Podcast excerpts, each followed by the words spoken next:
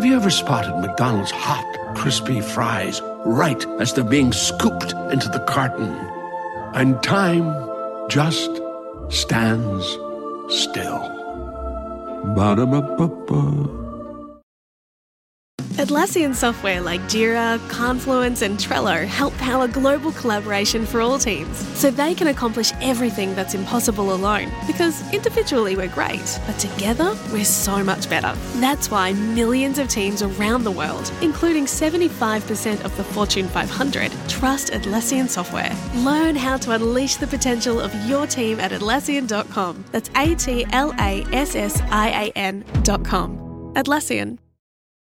When you need mealtime inspiration, it's worth shopping Kroger, where you'll find over 30,000 mouthwatering choices that excite your inner foodie. And no matter what tasty choice you make, you'll enjoy our everyday low prices, plus extra ways to save, like digital coupons worth over $600 each week. You can also save up to $1 off per gallon at the pump with fuel points. More savings and more inspiring flavors make shopping Kroger worth it every time. Kroger, fresh for everyone. Fuel restrictions apply. Imagine trying to build a piece of furniture with no instructions. Or even trying to remember your grandma's recipe from scratch without a recipe. Oh, now imagine the world has ended. Those few that are left have to rebuild society. An instruction manual could come in handy. That was the thinking for the residents of Elberton, Georgia in 1979. This town is home to six large slabs of granite sitting in the middle of a grassy field in an X shape. These stones are massive, standing at approximately 19 feet in height. With one capstone piece of granite sitting on top and one piece of granite acting as a central pillar, these stones are sometimes referred to as the American Stonehenge or the Georgia Guidestones. Each of these stones have unusual engravings. Some believe these are guidelines to rebuild society in the event of an apocalypse. But thanks to instructions like maintain humanity under 500 million in perpetual balance with nature, well, some believe the stones have threatening, satanic origins, encouraging the destruction of most of humanity. It's even been called the Ten Commandments of the Antichrist. The construction of these stones began one hot summer in 1979.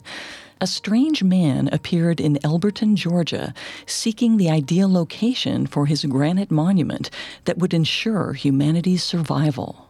This mysterious man went by the pseudonym of R.C. Christian.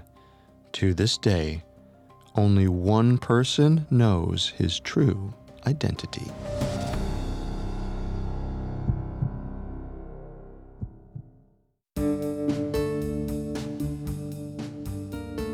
Welcome to Conspiracy Theories, a Parcast original. I'm Carter Roy.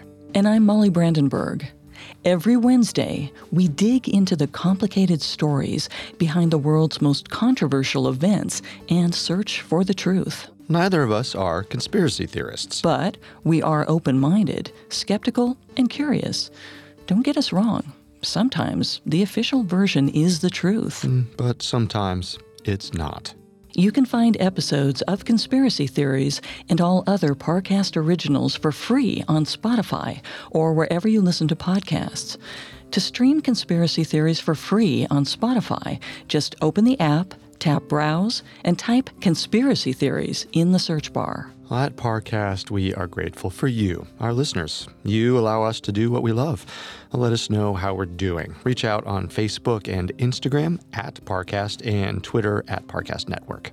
This is our first episode on the Georgia Guidestones, a strange monument located in Elbert County, Georgia.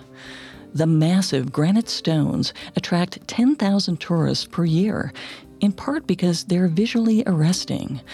But the contents of their engravings is even more intriguing, and the mysterious secrecies surrounding their construction most interesting of all. This week, we'll discuss the facts surrounding the Georgia Guidestones, the strange process through which they were constructed, and the controversy that surrounded them. Next week, We'll delve into some of the conspiracy theories surrounding the man and the group who designed these stones. We'll explore some potential intentions in their message, as well as some modern interpretations of what they might mean. The Georgia Guidestones are located in a grassy field not too far from downtown Elberton, Georgia, off Highway 77. At first glance, they can be daunting. At 19 feet and 3 inches, they loom over the green, grassy field. If you were to visit today, you'd probably see a metal fence surrounding the stones as they're a common target of graffiti.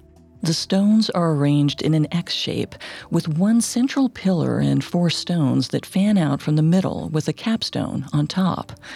An engraving on the top capstone is written in four ancient languages Babylonian, Classical Greek, Sanskrit, and ancient Egyptian hieroglyphics. When translated to English, the top capstone reads Let these be guide stones to an age of reason. The four other stones are also engraved on both sides. Unlike the capstone, this text is written in eight different languages English, Spanish, Swahili, Hindi, Hebrew, Arabic, traditional Chinese, and Russian. And on these particular stones are the 10 guidelines. Number one, maintain humanity under 500 million in perpetual balance with nature. Number two, guide reproduction wisely, improving fitness and diversity. Number three, unite humanity with a living new language. Number four, rule passion, faith, tradition, and all things with tempered reason. Number five, protect people and nations with fair laws and just courts. Number six, let all nations rule internally, resolving external disputes in a world court. Number seven, avoid petty laws and useless officials. Number eight, balance personal rights with social duties. Number nine, prize truth, beauty, love, seeking harmony with the infinite. And finally, number 10, be not a cancer on the earth. Leave room for nature.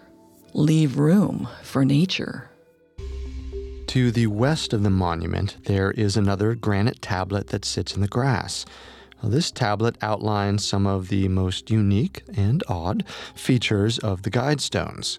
It reads Astronomic features 1. Channel through stone indicates celestial pole. 2. Horizontal slot indicates annual travel of sun. 3. Sunbeam through capstone marks noontime throughout the year. It is signed Author R.C. Christian, a pseudonym. Well, the word pseudonym is spelled incorrectly with an N at the end of the word as opposed to an M. The next line of the tablet reads Sponsors, a small group of Americans who seek the age of reason. And lastly, it mentions a time capsule placed six feet below this spot. Normally, a plaque that commemorates a time capsule indicates a date for when that capsule should be opened. But the granite tablet does not specify a date for this time capsule to be opened. The time capsule is just one of many questions surrounding these stones. Before we delve into the spiral of theories that seek to answer these questions, let's look at what we do know for certain. We'll start our discussion on the day the secretive R.C. Christian first appeared in the town of Elberton, Georgia. Elberton, Georgia is self proclaimed to be the granite capital of the world. The Guidestones are far from the only granite constructed wonder within the city limits.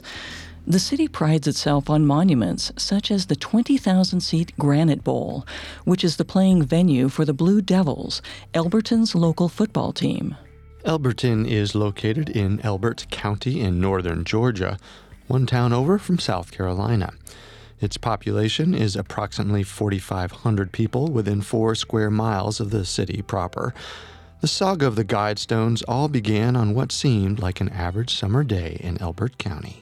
One quiet, hot Friday afternoon in June of 1979, a man entered the office of Joe H. Fendley Sr., president of the Elberton Granite Finishing Corporation.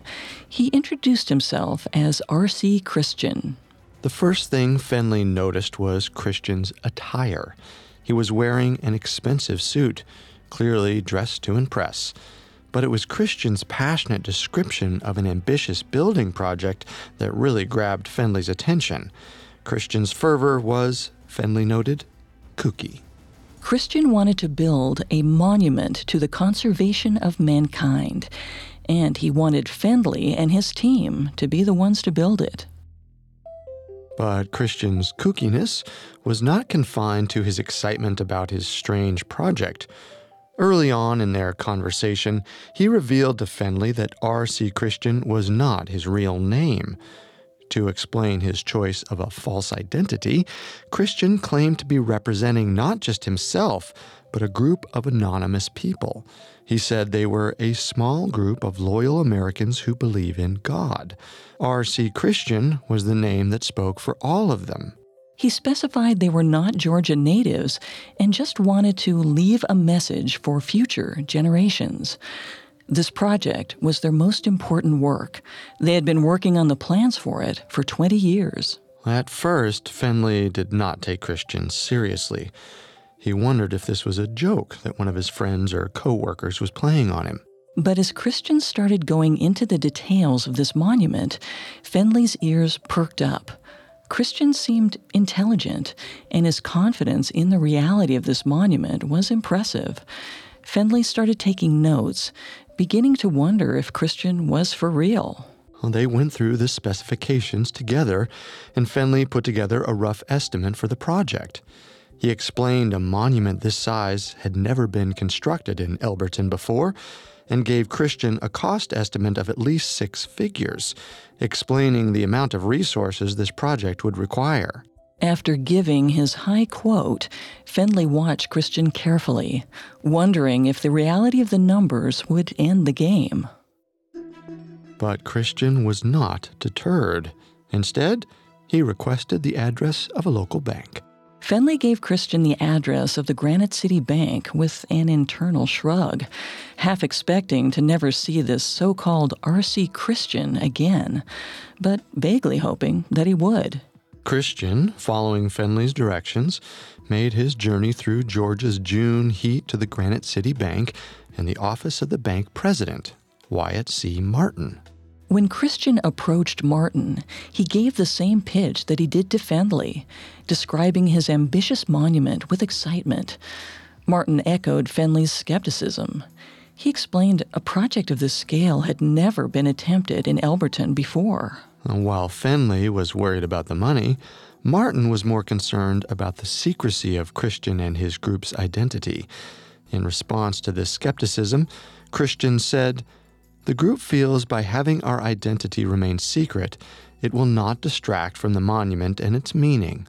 The message to be inscribed on the stones is to all mankind and is non sectarian, nor nationalistic, nor in any sense political. The stones must speak for themselves to all who take note and should appeal to believers and non believers, wherever and at all times. Martin was curious, but he still didn't understand why a monument like this was necessary. It was a waste of money, he said. But Christian simply shook his head and insisted, You don't understand. Then he compared the Georgia Guidestones to Stonehenge. He explained that he had traveled and visited many monuments throughout Europe, and Stonehenge particularly resonated with him. Christian and his group of anonymous sponsors had put together a note explaining the importance of Stonehenge in relation to building their guide stones. It read Stonehenge and other vestiges of human thought arouse our curiosity but carry no message for our guidance. To convey our ideas across time to other human beings, we want to erect a monument a cluster of graven stones, which will silently display our ideas when we have gone. We hope they will merit increasing acceptance, and that through their silent persistence they will hasten in a small degree the coming age of reason. It may have been the message or perhaps the expensive suit, but Christian's confidence and intelligence impressed Martin. If Christian provided a deposit, Martin agreed to act as the financial intermediary for the project under one other condition. He wanted to know Christian's true identity. Well, this is the question that's still on our minds today. While nobody but Martin knows Christian's real name, we do know a few facts about R.C. Christian. He claimed to have served in World War II. He described himself as being a patriotic American in every sense of the word.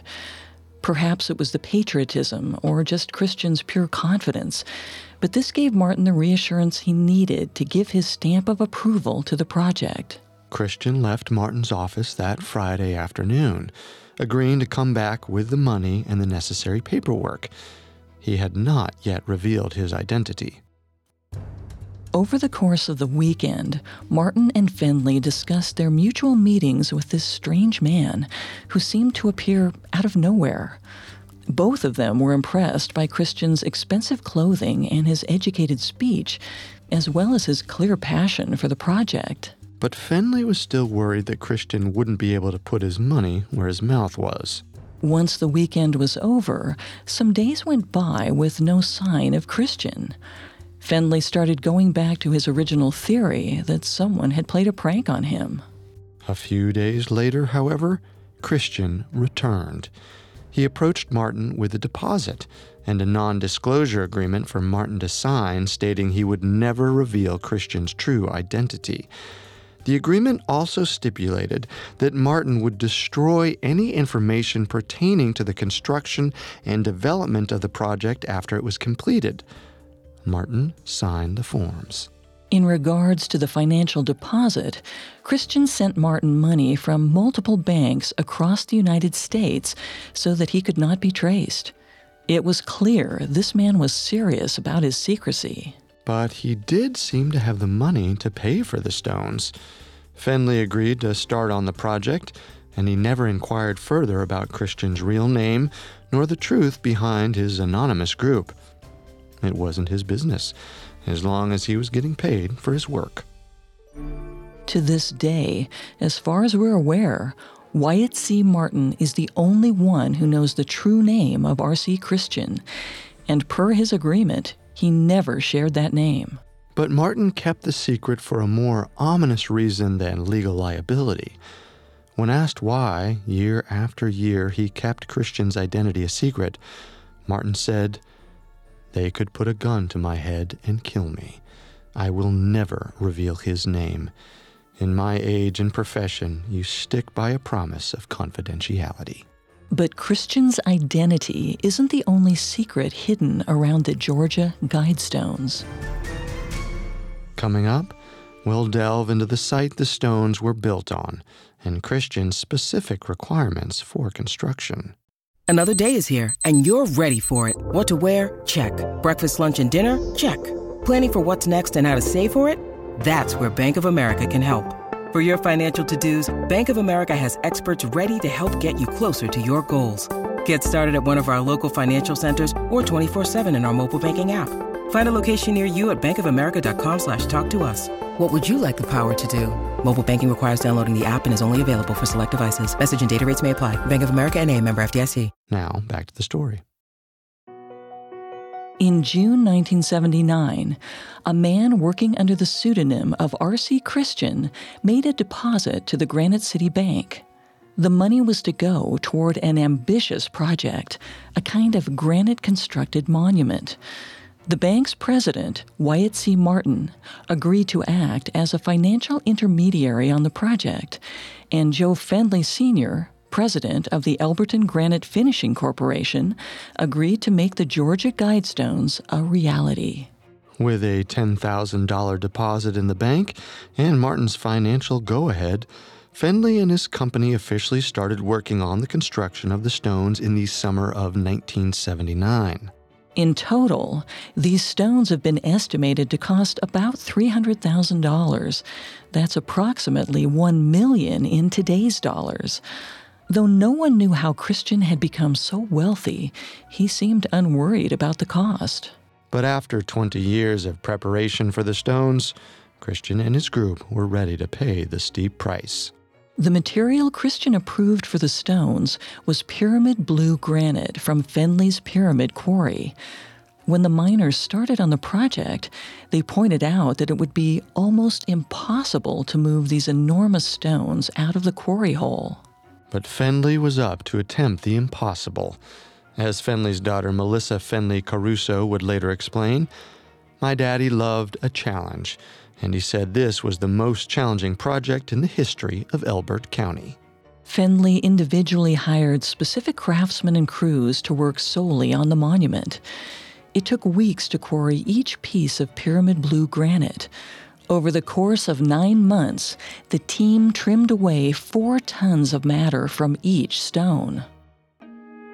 While Fendley and his company began their enormous undertaking, it was up to Martin to help scout potential sites to place the stones. Christian had requested an area that was visible to the public, but not so central it would become a tourist attraction. According to Christopher Kubas, vice president of the Elberton Granite Association, Christian's initial plan was to place the stone in southern Georgia. Christian had chosen Georgia for a few reasons. He mentioned his great grandmother was from Georgia, and Georgia's mild climate would protect the longevity of the stones. But most importantly, he gravitated towards the natural wealth of granite. He was attracted to the south of the state because the land was flatter. Christian felt this landscape would lend the stones the most visibility. But Martin convinced Christian that shipping the stones to the south of the state was an unnecessary waste of resources. Plus, Martin explained that historically, local Cherokee considered an area near Elberton, which they called Ayeli Alohi, the center of the world. Well, this got Christian's attention. He agreed to let Martin find a location for the stones in the land around Elberton. Martin scouted out one plot of land in particular that impressed Christian. Wayne and Mildred Mullenix owned a family farm that included a grassy grazing field. This grassy field was perfect.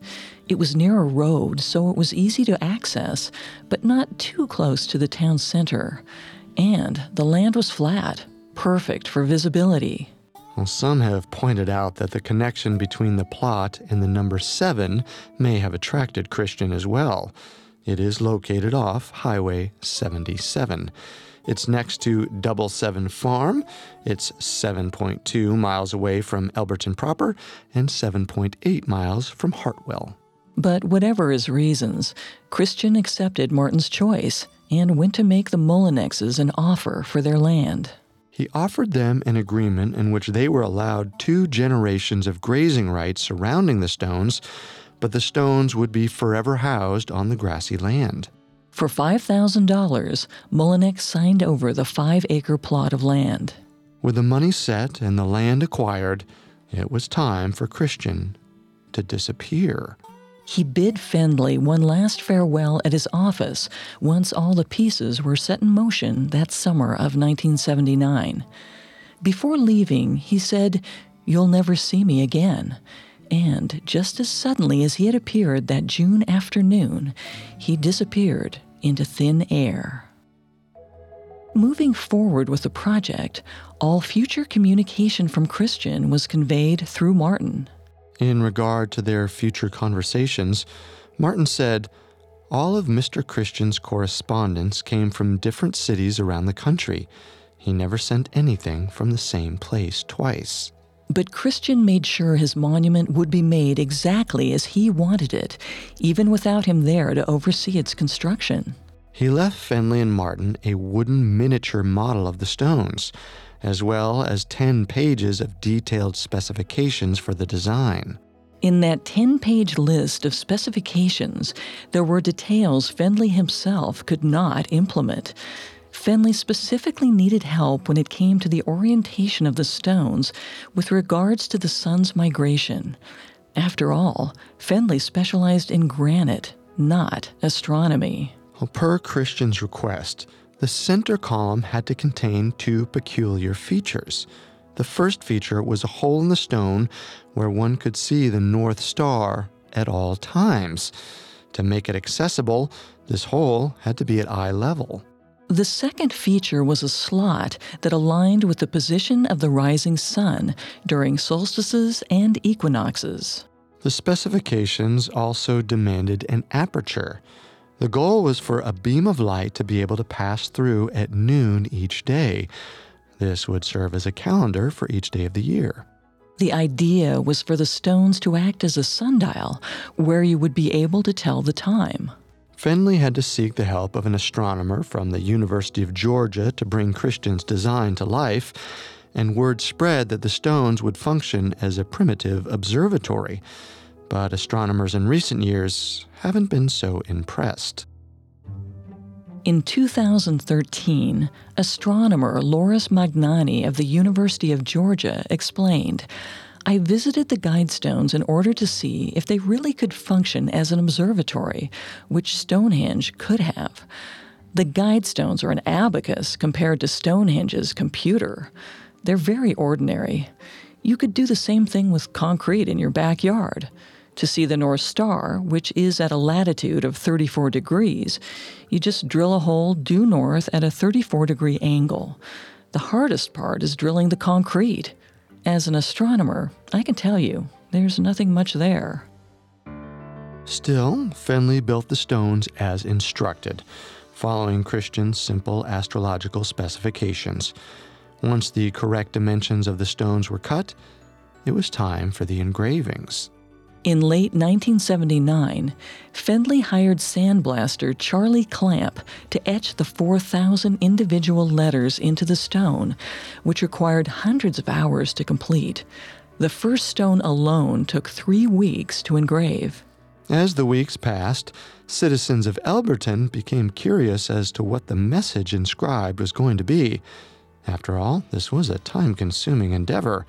When word of the 10 guidelines got out, the rumors started.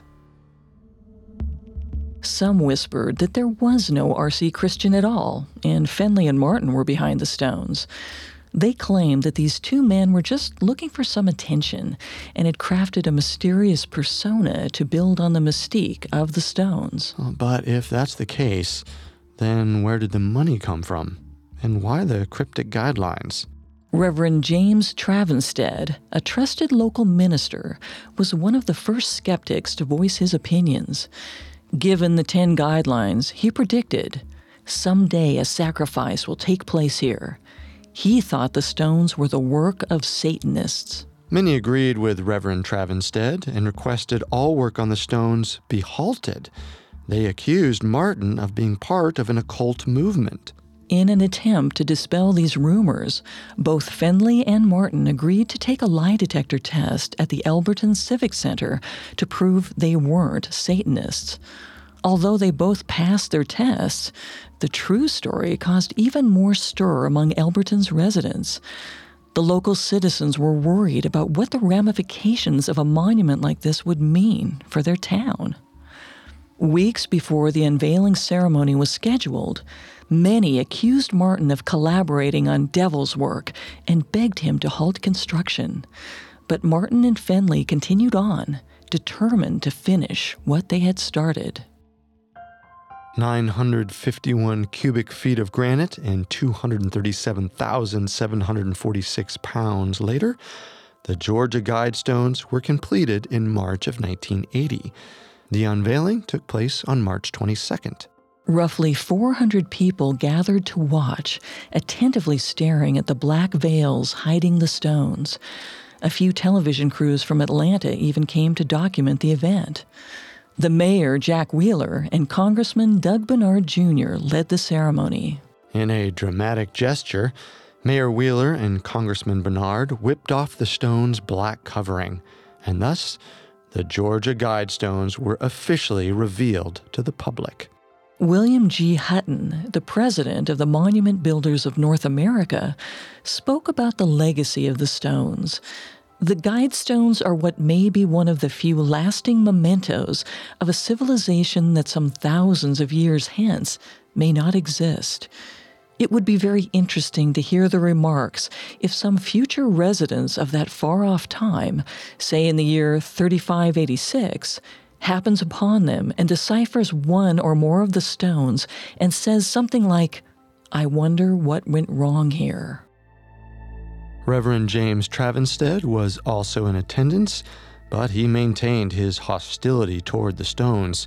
He said, Look what it says about the unity of the world, especially with the world court. That's where the Antichrist will unite the governments of the world under his power, the power of the devil. I think they will find this monument is for sun worshippers, for cult worship and devil worship. R.C. Christian, however, was nowhere to be found. If he was in attendance, nobody saw him. But he did leave a statement with Martin, which was meant to be read aloud to explain the purpose of these stones. Part of Christian's statement explained Our message is in some areas controversial. We have chosen to remain anonymous in order to avoid debate and contention, which might confuse our meaning and which might delay a considered review of our thoughts. This statement echoes the beliefs of a book titled Common Sense Renewed, written and self published by none other than R.C. Christian. Coming up, we'll delve into Common Sense Renewed and the statement R.C. Christian left with the stones, in addition to some of the aftermath in the wake of their construction. And now back to the story. On March 22, 1980, the Georgia Guidestones were unveiled to a public audience of roughly 400 people. R.C. Christian, who commissioned these stones, was conspicuously absent. He did, however, send a statement to be read aloud, as well as a book entitled Common Sense Renewed, which he had written and self published. In his statement, Christian said that other stones could be erected in the outer circles to mark the migrations of the moon and possibly other celestial events. Although his anonymous group of sponsors had given the financial support for the six pillars of granite constructed, his statement made it clear he had hoped this message would inspire the construction of other stones. The speech ended as follows With the completion of the central cluster of the Georgia Guidestones, our small sponsoring group has disbanded. We leave the monument in the safekeeping of the people of Elbert County, Georgia. If our inscribed words are dimmed by the wear of wind and sun and time, we ask that you cut them deeper. If the stones should fall, or if they be scattered by people of little understanding, we ask that you will raise them up again. We invite our fellow human beings in all nations to reflect on our simple message. When these goals are someday sought by the generality of mankind, a rational world order can be achieved for all. In addition to this speech, Christian also sent 100 copies of his book, Common Sense Renewed, to the unveiling. The book echoes the message explained in the statement, but is significantly longer at 124 pages. Christian requested these books to be given to anyone who made significant contributions to the construction of the stones. They were printed by the Graphic Publishing Company in Lake Mills, Iowa in 1986. This book goes hand in hand with the mission statement of the Stones. Christian cites Thomas Paine's Common Sense as his inspiration. The last few paragraphs of the book's preface read as follows Collective human intelligence is capable of discovering acceptable solutions for the problems which confront us we must work together to direct political and moral influences through channels of wisdom, not channels of brute force or ambition. Using common sense as our guide, we must unite with the entire human family in establishing a limited world government capable of settling international disputes through a system of law we must establish as a parallel objective the building of an enduring balance between human activities and the world of nature. These will be the first steps in creating an enduring age of reason. Despite the backlash the Stones received by people Christian would deem of little understanding, there were also a number of supporters of the Stones. Joe H. Fendley himself was proud of the accomplishment. He said, I think this is a unique thing for Elberton and the whole state.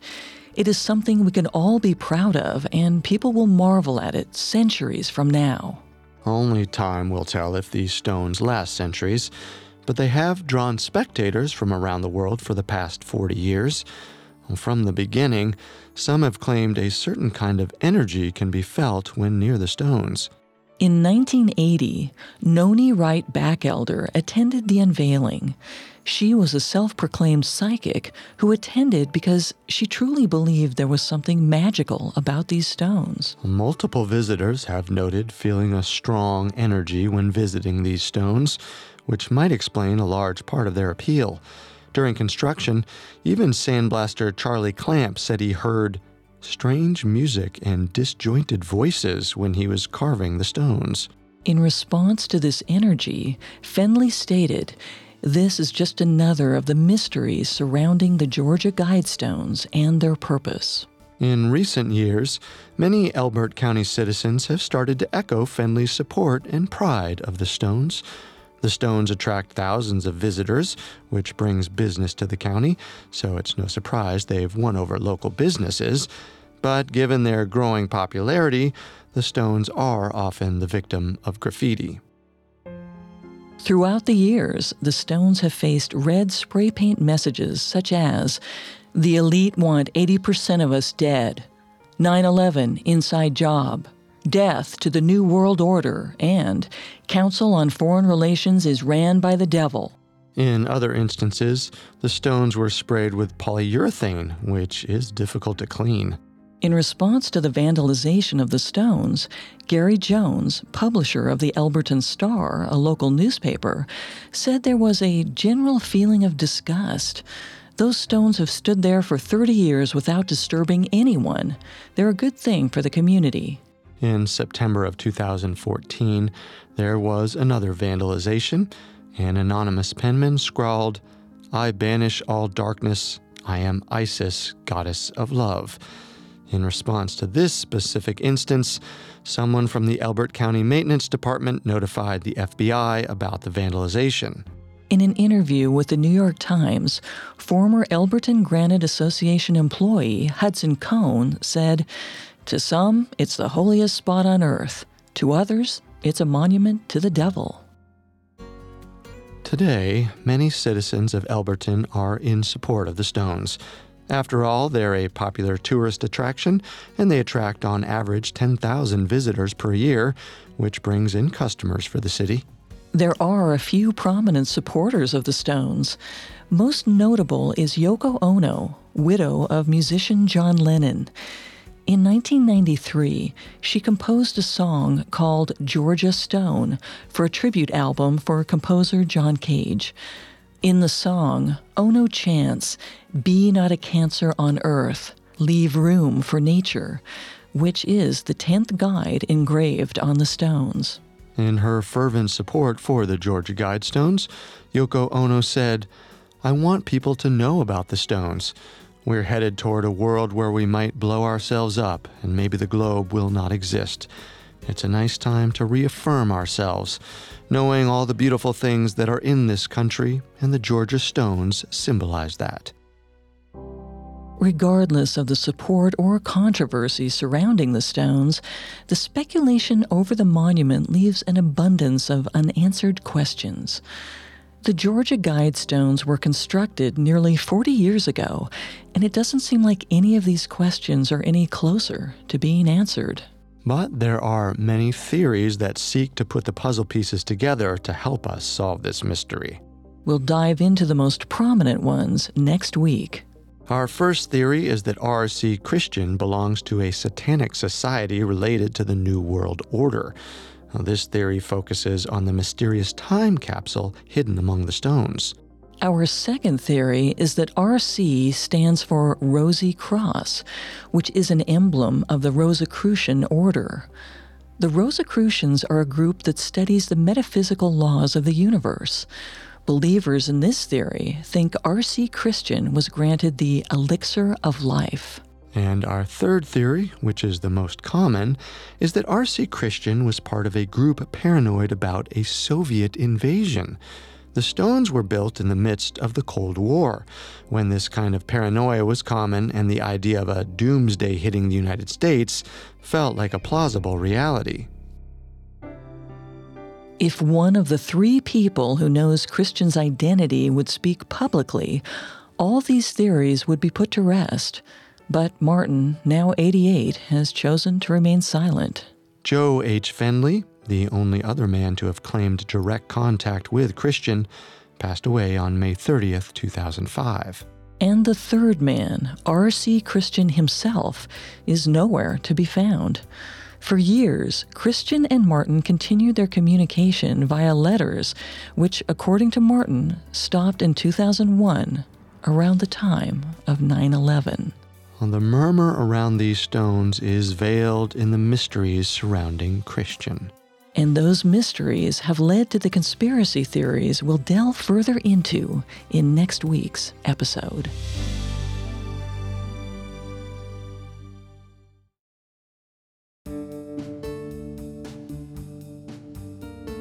Thanks for tuning in to Conspiracy Theories. Not only does Spotify already have all of your favorite music, but now Spotify is making it easy for you to enjoy all of your favorite Parcast originals, like Conspiracy Theories, for free from your phone, desktop, or smart speaker. To stream Conspiracy Theories on Spotify, just open the app, tap Browse, and type Conspiracy Theories in the search bar. Until then, remember the truth isn't always the best story. And the official story isn't always the truth. Conspiracy Theories was created by Max Cutler, is a production of Cutler Media, and is part of the Parcast Network. It is produced by Max and Ron Cutler, sound design by Dick Schroeder, with production assistance by Ron Shapiro, Maggie Admire, and Travis Clark. This episode of Conspiracy Theories was written by Monisha Dadlani and stars Molly Brandenburg and Carter Roy.